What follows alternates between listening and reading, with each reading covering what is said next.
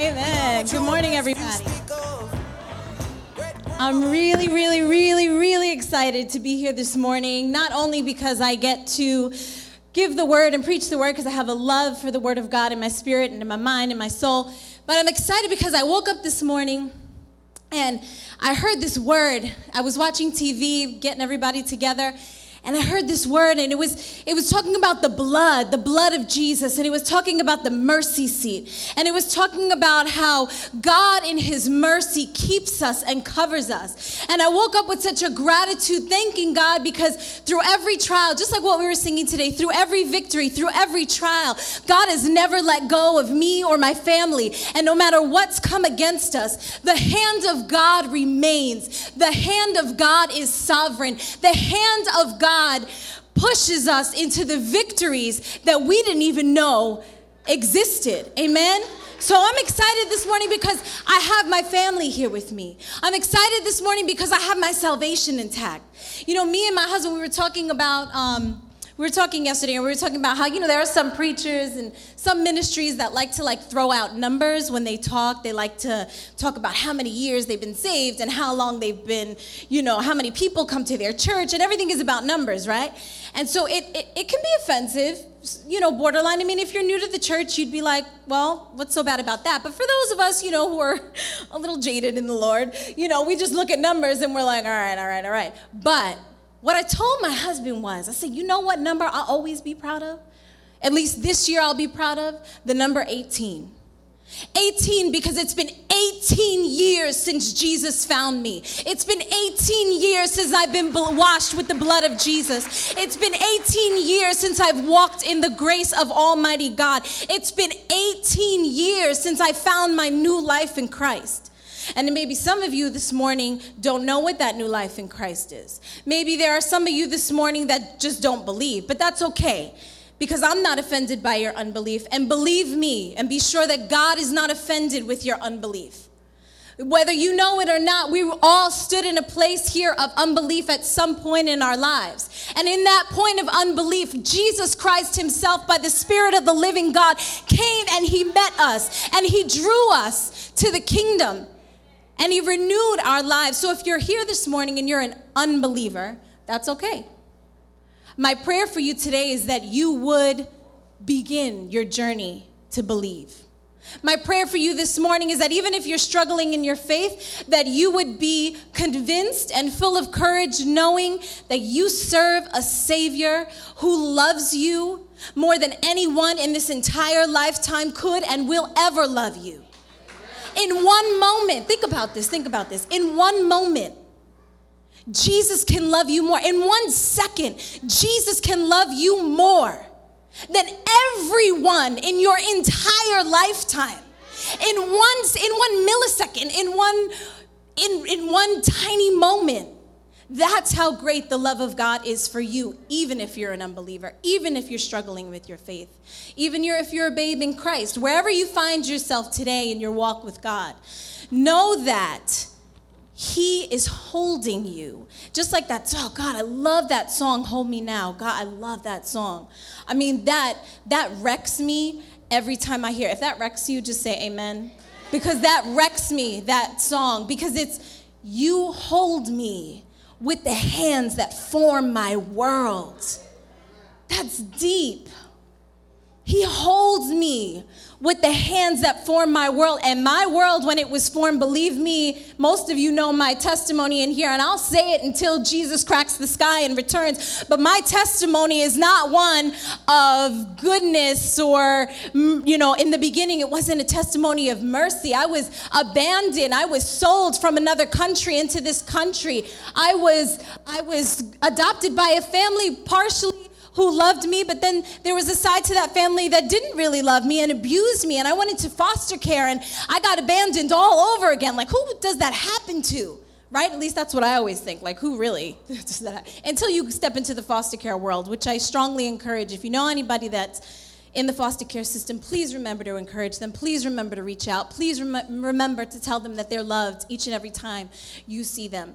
But that was my world. That was my world. It was a world of rejection and abandonment, and it was a sorrowful, sorrowful world of loneliness. And you know, Jesus met me there. And he turned everything around. I loved what Alice said this morning. I mean, that just it, it, just resonated in my spirit. I was sitting there, and when she was talking about that Job moment, maybe you're going through a Job moment. In my walk with God in the past 18 years, I have not experienced that sort of devastation that I experienced before my conversion. I've certainly walked through some pretty heavy trials, and I have certainly had some intense, intense challenges that have deeply hurt me, but nothing like before my days with Jesus. And when she said, you know, about those Job moments, when you feel like you've just had everything stripped away from you, there is a God that loves us. And Jesus made himself known to me and that's why I can stand here. That's why in the morning I can be excited that I have my family intact, that I have five beautiful children, that I have a husband who loves me and is faithful, that we serve the Lord. Like it's possible. It is possible. Don't ever eh, let anyone whisper those lies into your ear, whether they come from our culture or whether they come from a family member or a delusional friend. Don't ever let anyone tell you that you can't raise your children in the Lord and that they can't be raised to love Jesus and to honor God, especially in 2014 in the Bronx. Okay? I love when we walk down the street and people are like, they, they look at my husband, they're like, they're all yours? He's like, yeah, bro, they all mine. yep, one baby daddy, that's it. That was all. Jesus was like, you only got one. Which, please, let me, I am not, you know, trying to toot my own horn, and I am not trying to offend anybody by saying that because we all have our own testimonies and how God has you know, restored us. And that's my story and that's my testimony that even though I was stripped of a family, but God gave me five beautiful children and God gave me a faithful husband when all the statistics are against you and all the statistics were against me. Jesus made sure that I would overcome those statistics to bring him glory in the earth, never to lift or boast or puff myself up and say, "Oh, look what I've done. Look what I, I've been such a great wife and I've been such a great mother." No, I feel like like I'm failing every day of my life. I cry at night sometimes because I say to myself, Am I doing the right thing? Am I good enough? Am, am, I, am I okay enough? Is my walk right enough to stand before you and preach the word? Am I, am I living the right way? I'm not here, I'm, and anybody who knows me knows that I'm, I don't get up here thinking that I know it all or think that I have the answers to everything. I don't. I don't. But when Jesus moves through us, and when Jesus makes himself known through our lives and through our testimonies and through our trials and through our victories, then he gets the glory. And all that he has done, all that he has done, all that's been done in my life has been by his hand. He holds my world, he holds your world in his hands. Amen. Sorry, that, that made my mouth dry.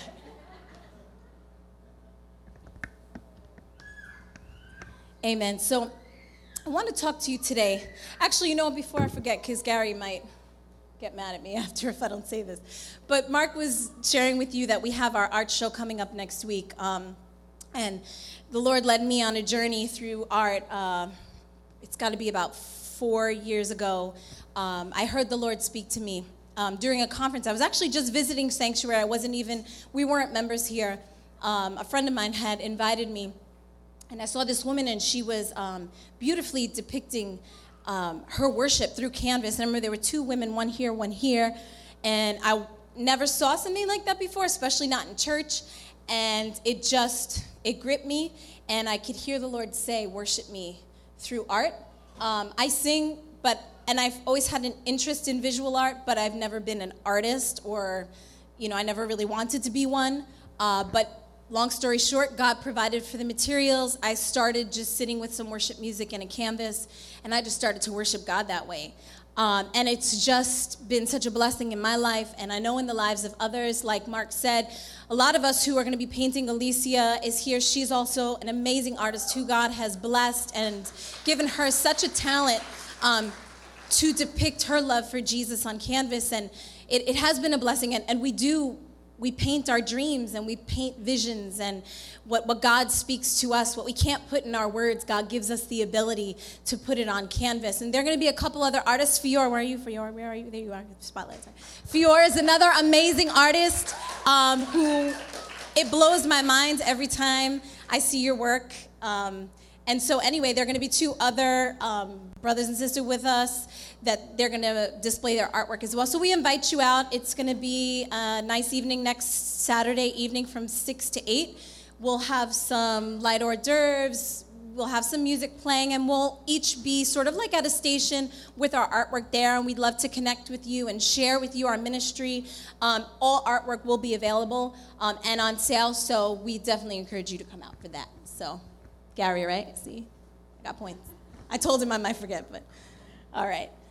So this morning, like I said, I'm excited to be here because I have such a great love for God's word, and I'm, I'm excited to bring it um, to you. And I want to say thank you just to our leadership and to our pastors and all those who have been such an encouragement to me and my ministry. And this is an amazing opportunity to even thank um, all of my brothers and sisters, even some of you in here I may not know by name necessarily, but I want to thank you for your encouragement.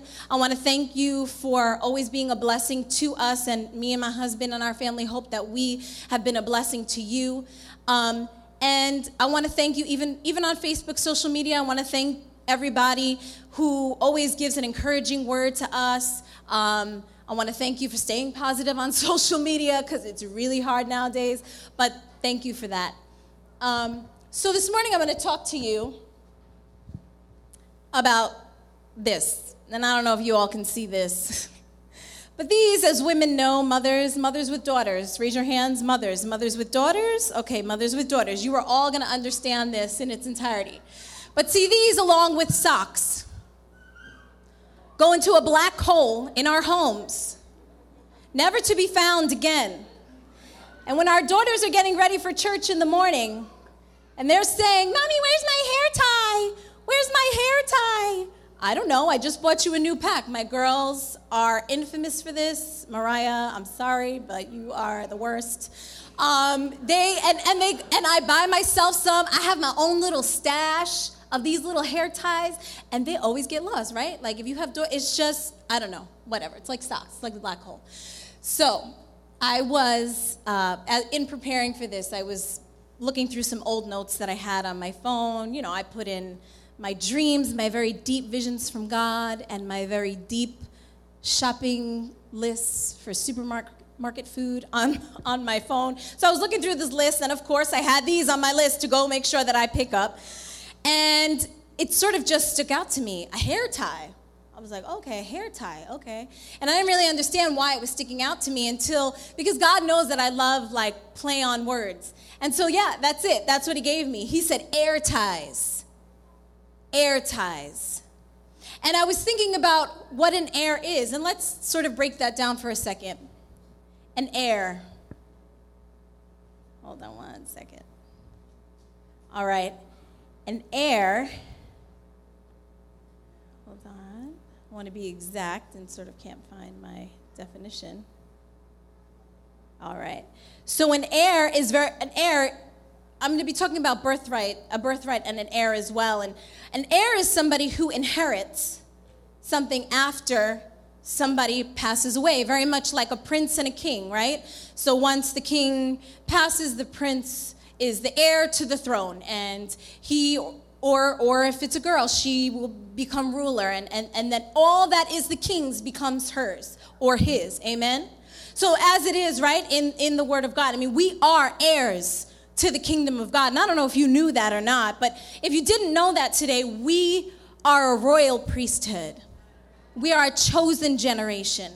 You and I both, no matter what we walk through, this is what we are. And we have an inheritance in the kingdom of God. And because we are heirs to the promises and to the kingdom of God, it's very much like this hair tie. See, a hair tie binds, it fastens, and secures, well, the hair now, being in this definition, it secures the hair into place just like, now I wrote down here, like an heir, that promise, it, our heir, our promise does the same. It secures and it fastens us into place to the promises of God. Now, I don't know this morning if you realize what you are exactly an heir to, but I want to speak some things over you. I want to remind you of some things this morning. today, tomorrow, and forever. You are an heir to the promise of God. You, an, you are an heir to salvation. You are an heir to the peace of God because that is yours. You're an heir to the power that He gives us through the Spirit of the living God. You are an heir to healing. You deserve that. That is yours. You should own that. You're an heir to hope. You know, it's amazing with all the things that we hear on the news. And you know, I don't watch the news, which is interesting. I don't watch the news, yet I know everything that's going on in the news because everybody on social media posts what's on the news. So, as far as a way as I try to stay from it, it's still right in my face. And I find myself at times being very deeply troubled. And I don't know about any of you in here, but there are some really graphic videos that people post, and I really hope that you're not one of them. But there was this one, and I couldn't even watch it because I didn't know what it was. And you know, curiosity killed the cat. Like, I really shouldn't have watched it, but I did. And it was like, it was bad. And it was of a person, unfortunately, horribly abusing a child. And it, it just did something to me. And, and you know, it's just darkness that, that fills the world and the earth. You know, we hear about these wars. I mean, this war that's going on in Israel hits very, very, very close to home. My family, part of my family lives in Tel Aviv, a part of my family lives in Jerusalem. A part of my family lives more north in what's called a kibbutz, and so they're not so much as affected. But my family that's down in Tel Aviv and my family that's down in Jerusalem, they have children. Thankfully, they have bomb shelters. Thankfully, they are safe. But I ask on a personal note if you could just keep them in prayer, because I can't imagine what it's like to live in a war torn country and to have to hide your babies or think about where the bomb shelter is or wait for a siren to go off. I can't imagine. And so sometimes I'm really troubled. And sometimes I cry.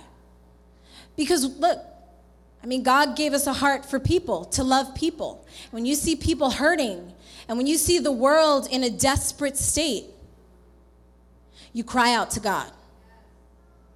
I mean, some of you may think, well, how can I affect change in this world? You know, it's just little, you know, itty bitty me. What can I do? But your prayers, your prayers affect, your prayers are a great force in the earth, believe me. So there is a lot of time that, that I feel hopeless because of the state of this world. But then I remember that I am and you are an heir to hope.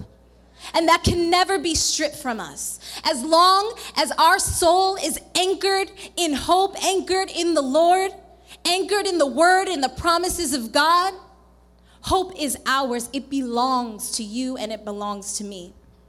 You are also an heir to freedom. I know many of you, like me, have come from addiction. And, you know, I'm not necessarily talking about the kind of like substance abuse. I'm not necessarily talking about that.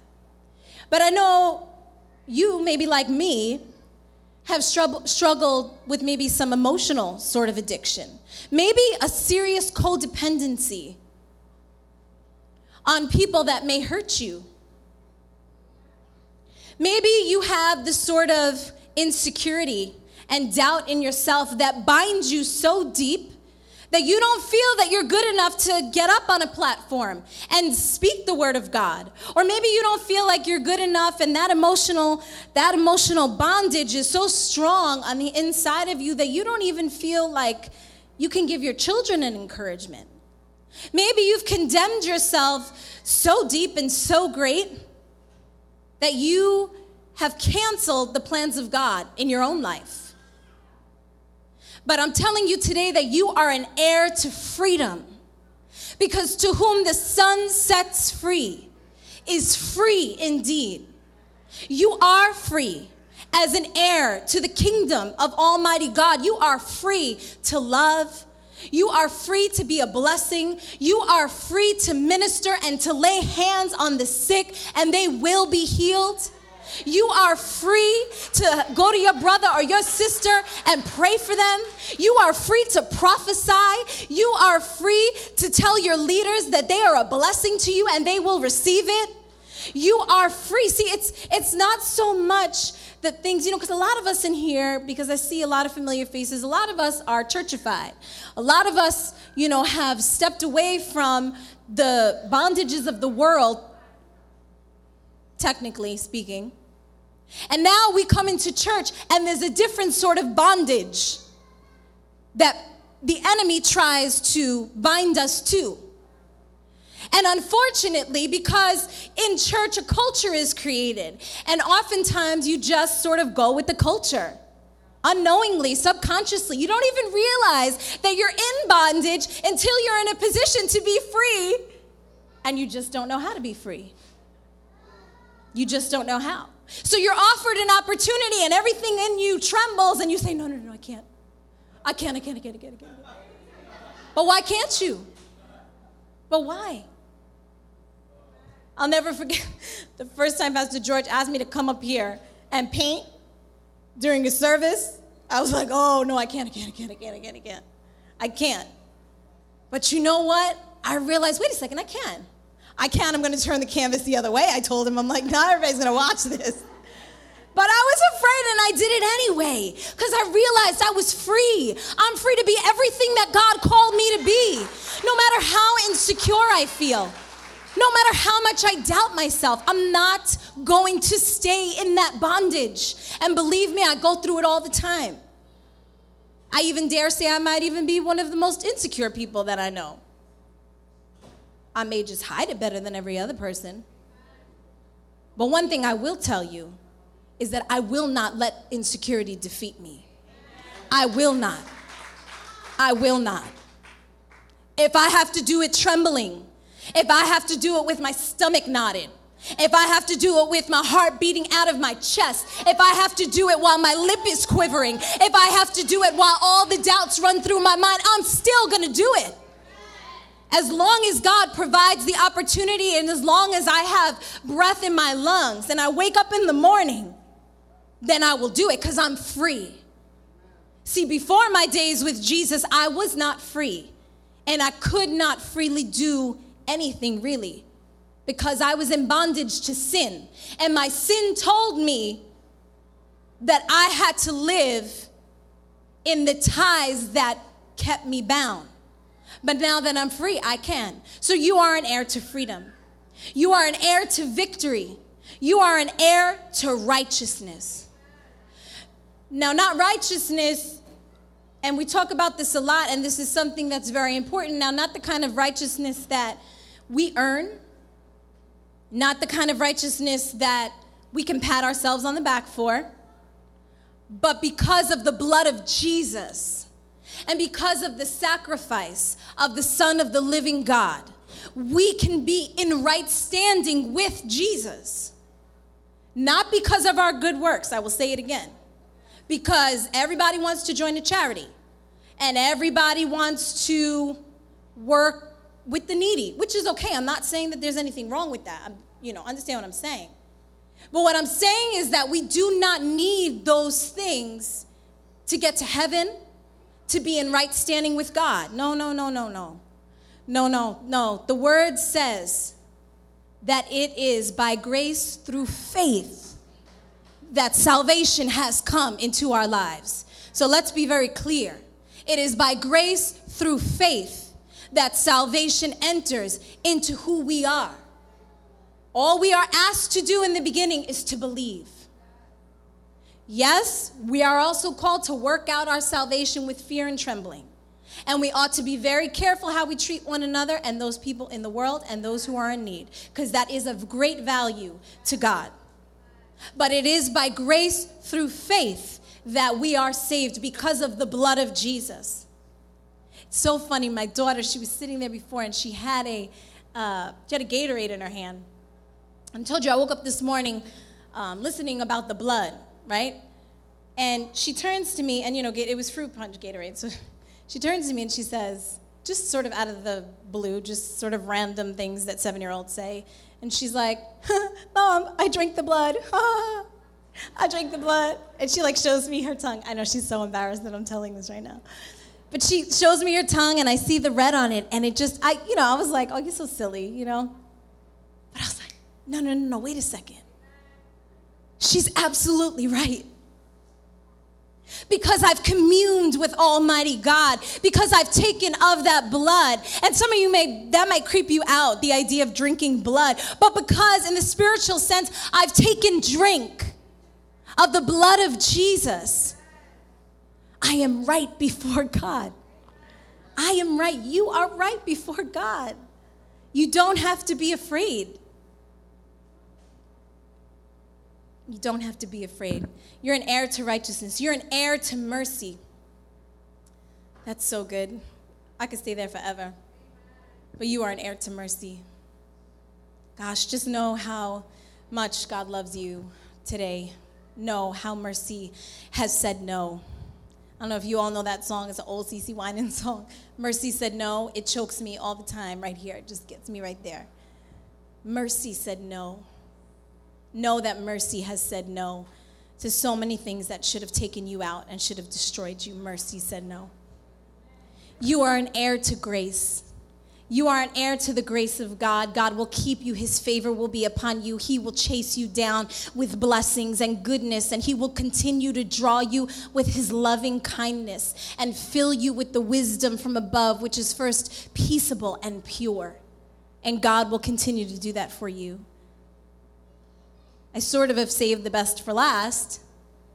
You are an heir to eternal life. I say this and I will say it until Jesus comes. But I think the most prophetic word that I could ever give you, the most powerful, you know, story to tell of the future to tell you today is that Jesus is coming back. I know full well that part of my ministry is preparing people for that day. I am keenly aware of that. I am keenly aware of the fact that there is an eternity on the other side of this world. And every time I look up in the clouds, every time, every time there's a beautiful sunset, every time it rains, every time there's some beautiful formation of clouds, every time I'm with my kids and we're figuring out what those silly marshmallows look like in the sky, I'm reminded that there is an eternity on the other side of this world. And sometimes, and I don't know if you've ever done this, but you ever lay out in a field? When I was little, I used to go to camp, so I used to be surrounded just by open land. And I remember laying out on the field and looking up at the stars in the sky, and I remember sort of feeling like vertigo. Like, oh my gosh. Sort of scared. I was I don't know if that's ever happened to anybody in here. But it was like a scary feeling. It was like I was just looking up at this enormous earth, and there was this huge sky with all the stars in it. And that used to scare me. I don't know. But now that I'm in Christ, and I'm laying, let's say we're at a picnic, and I'm laying down on a blanket and I'm looking up, I'm reminded that on the other side, there is an eternity that Christ died for so that I could be with him forever and ever and ever. An eternity where there's no more turmoil and where there is no more weeping and where there is no more sadness and where there is joy unspeakable and a world where I will be face to face in the loving arms of my Savior for all of eternity.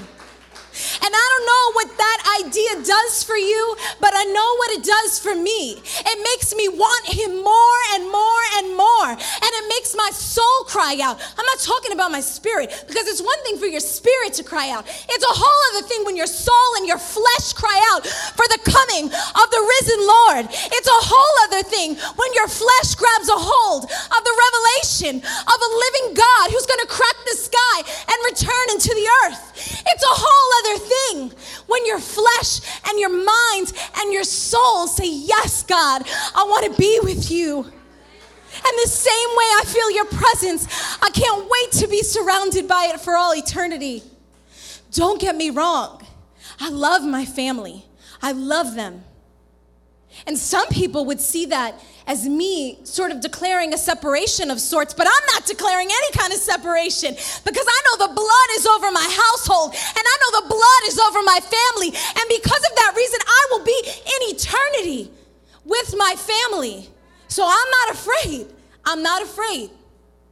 Because if my flesh can grab hold of the idea of eternity on the other side of this world, then I know that Christ Himself has touched me so intimately and so deeply and so powerfully that I can say it to you.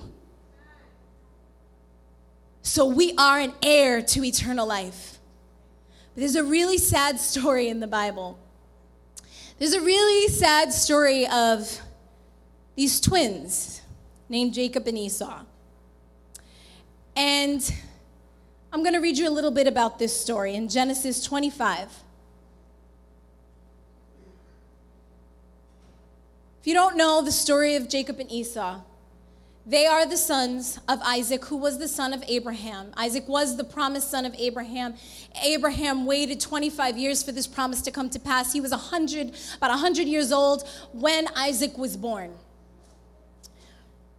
Rebecca, his wife, was not able to conceive, and so he prayed for Rebecca, and she got pregnant with twins. And the first one born was Esau, and the second born, born was Jacob. Now, oftentimes we hear these great stories about Jacob, which they are amazing stories, don't get me wrong. But I want to talk to you about Esau today, the not so great story. Because I want you to understand that you cannot take this being an heir lightly, that you should not take this lightly. Because unfortunately, Esau took it lightly. He had the birthright. See, it was when, when God appeared before Moses, I believe that God's intention was to say, I am the God of your fathers, Abraham, Isaac, and Esau. But because Esau took the birthright lightly, God be- appeared before Moses and said, I am the God of your fathers, Abraham, Isaac, and Jacob. Because Jacob grasped the value of the birthright and he understood the weight of God's glory in that. So in Genesis 25, it says, When Jacob had cooked stew, Esau came in from the field and he was famished. See, Jacob was the quiet one, Esau was the hunter. So it says, and Esau said to Jacob, Please let me have a swallow of that red stuff there, for I am famished. Therefore, his name was called Edom. But Jacob said, First, sell me your birthright. Esau said, Behold, I am about to die. So what use of it is then to me? What is what use then is the birthright to me? And Jacob said, First swear to me so he swore to him, and he sold his birthright to Jacob. Then Jacob gave Esau bread and lentil stew, and he ate and he drank, and he rose and he went on his way. Hmm. I think the saddest is the last portion of the scripture.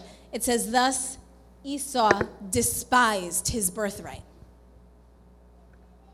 I mean, now imagine just taking your inheritance I mean, imagine you were given like, let's say your birthright was like $5 million. Let's just say, right? You're working, you're, you're doing your thing, and you just get really weary, and you just get really tired one day, and you just come in to your sister or your brother, and you're like, oh, what you got there? What you cooking over there? Like a Thanksgiving meal. Imagine it was like a Thanksgiving meal. You're like, oh man. Yeah, I'll give you my five million dollars. Yeah, what you know, it ain't much to me. I'm gonna die anyway one day, so there you go. Imagine what that would do to your family that was going to give you that inheritance. Imagine what that would do. Your family that's worked so hard, your family that has, you know, slaved maybe for years and years and years for you to be able to have a good life, for it to be thrown away. You know, in the kingdom of God, Jesus, God sent his son Jesus to die for us. There was a price that was paid and there was a sacrifice that was made so that we could have an inheritance and be an heir. And so Esau just carelessly gave it away. Oh, so sad. You know, I'm reminded I'm reminded very often of how I need not love the world. I'm reminded very often that we can be swayed by the winds of our culture. We can unconsciously begin to own the sort of visions that the world tells us that we should own. Like if we watch certain television shows and if we, you know, just take on the sort of characteristics the way the world does, before you know it, you can't tell the difference. I don't know the difference between my coworkers and me uh, in our lifestyle. I don't know. Nothing different. Your salt begins to lose its flavor. Your fire begins to die out. And I'm only saying this because I myself, again, am guilty. Because I'll tell you, I had this dream, right? So every time I get up here, this is just a given. I will tell you a dream that I had because they just always come. So pray for them because they're amazing and they're real. And when God uses them in our lives, chains are broken and yokes are destroyed. So, anyway, about two weeks ago, I had this dream. And in the dream, I was at a famous reality TV star's home. I won't tell you who they are, but I was there. And I had my cell phone on me. I had my cell phone. Now, I'm very proud that I, forever along the iPhone 5 or iPhones have been out, we've pretty much owned them. And while everybody is cracking them and breaking them, and you know, things are always happening to somebody's phone, right? Falling in the toilet or whatever, you know, getting washed out. I, my phone has never broke, ever. God, I pray that after today it doesn't break. cover my phone, Jesus, cover my phone. But anyway, my phone is never broke, and I'm very proud of that, okay? I just want to let you know. So, anyway, so in the dream, I have my phone on me, and I'm in this reality star's home, and the phone falls on the floor. And so she comes along, and she's just walking, la la la. She has these really big heels on. And she cracks my phone with her heel. And I'm like, oh, my phone, my phone. But in her mind, it's not a big deal because she's this rich reality TV star. So what does she care? She's like, ah, oh, just get another one. And I'm sitting there like, yeah, easy for you to say. You know, you snap your fingers, you have whatever you want right in front of you. That's not how it works in my life.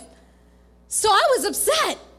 And I was like, oh man. And I, it was weird because even though it was cracked, I could see like the insides I could see the inside of the phone, and I could see that, you know, if you would open up a phone, you would see sort of all the mechanics on the inside, all the wires or whatever's in there. Well, you techie people just love my lingo right now, I know. But you would see the inner workings of the phone. But when I when it cracked, it sort of looked empty. And I was like, "Oh, okay." And I woke up. And I heard the Lord begin to speak to me. And he said, Do not let the culture of this world corrupt the calling on your life. That phone was my calling. That phone was my calling. That reality, reality TV star represented the culture and almost like the quicksand of this world. And God was warning me and telling me if you're not very careful, you too can become cracked and empty and void. And it put a fear of God in me. I'm telling you, because you know, you don't really notice that you're becoming empty and void until the Spirit of God illuminates that to you and you do a self check and you're like, oh boy, okay. It's not as pretty as I thought it was. I thought I was okay. And I'm not talking, you know, I'm, Understand, I am a full believer in mercy and grace. I did not condemn myself, but I thanked God rather, right? Because in every temptation, God makes a way of escape. In every temptation, God makes a way of escape. There is no temptation known to man that can overtake you as a child of God because in every temptation, God makes a way of escape. And so, Him revealing this to me in my dream was Him giving me my way of escape. Okay, now I have to check some things. I have to see where the mind frame of the world has sort of gotten a footing in me. And now I need to repent. And now I need to just make it right with me and Jesus because that's my love. That's my best friend. And I don't want to be separated in, in me, in my flesh. I don't want to live so much in my flesh that I feel separated from God because God will never leave you and God will never forsake you. But we can certainly pull ourselves away when we give ourselves over into the appetite of the flesh, which is exactly what Esau did. He gave himself over into the appetite of his flesh. I'm reminded of 1 John 2:15. Do not love the world, nor the things in the world. If anyone loves the world, the love of the Father is not in him. For all that is in the world, the lust of the flesh and the lust of the eyes and the boastful pride of life is not from the Father, but it is from the world. The world is passing away and also its lust, but the one who does the will of God lives forever. Falling away from Christ is the fruit of preferring the delights of the flesh to the blessing of God and the heavenly inheritance as Esau did.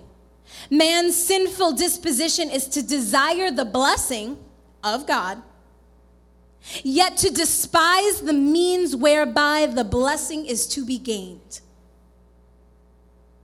We all want to partake in the blessings of a living God of our beautiful Savior. But that means there's going to be a sacrifice. That means that we're going to have to lay down a few things. That means that we are not to be corrupted or commit spiritual adultery.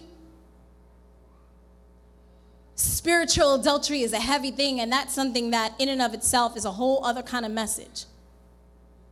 But that's real in the kingdom of God. God is our husband. He is our creator. He is our maker. And anytime we give ourselves away into the culture of the world, we are committing spiritual adultery. We are cheating on our first love. And you know what? We're cheating ourselves. Anytime that we hide behind social media, or anytime we try to be down with everybody, try to go to a rooftop party, try to go to some club, and I'm just saying. Anytime we try to be like everybody else, we are committing spiritual adultery. I take that for me first. Because one act, just like in an adulterous affair, one, one moment one moment can destroy your entire family. One moment of carelessness, one moment like Esau, of giving yourself over to, to the appetite of your flesh, can destroy everything that you've worked so hard for. So I encourage you today to take very serious your inheritance You know, I'm going to close with this, and I guess if the worship team can come up. I said before that God makes a way of escape.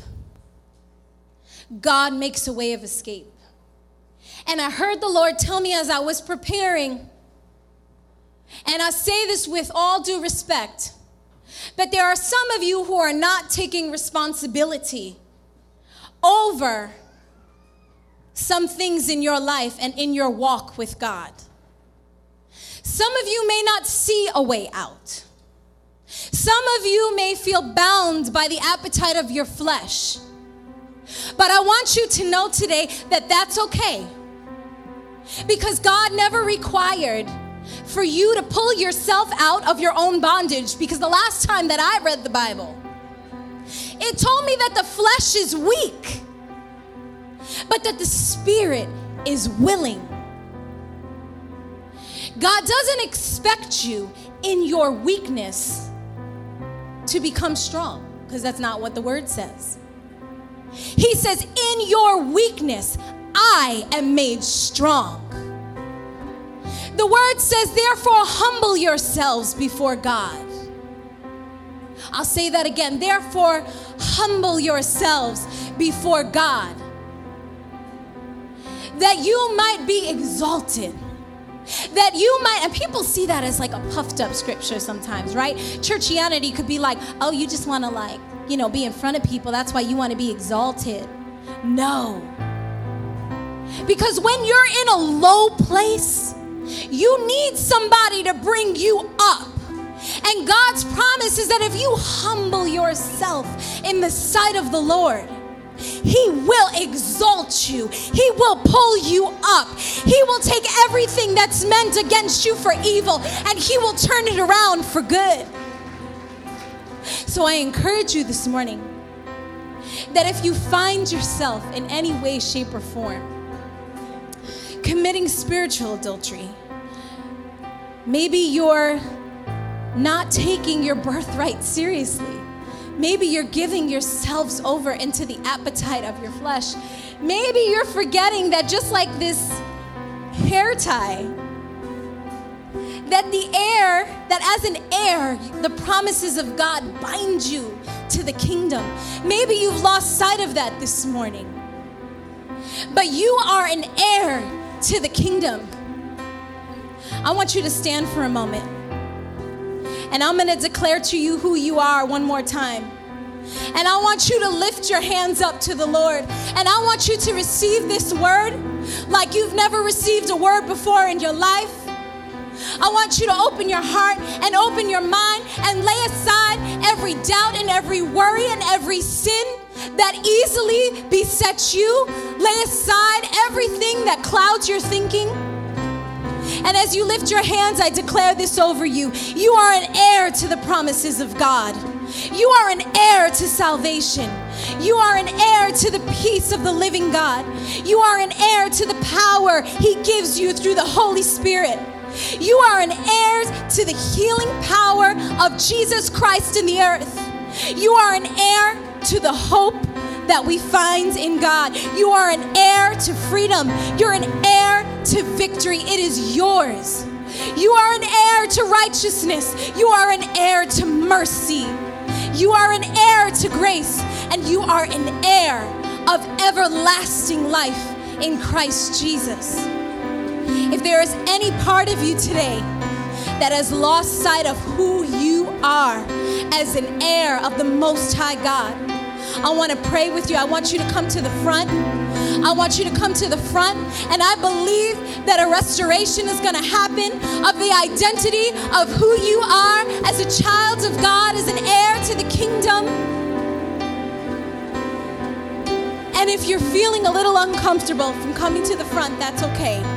Because after the service, we're going to have healing ministry in this room on the side. And if you feel you need a little bit more privacy, that's okay.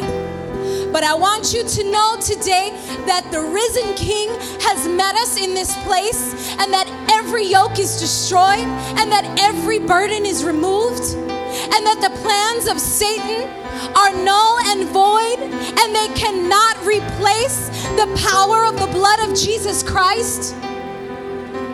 There is no temptation that has been set before you that God has not given you the ability to overcome.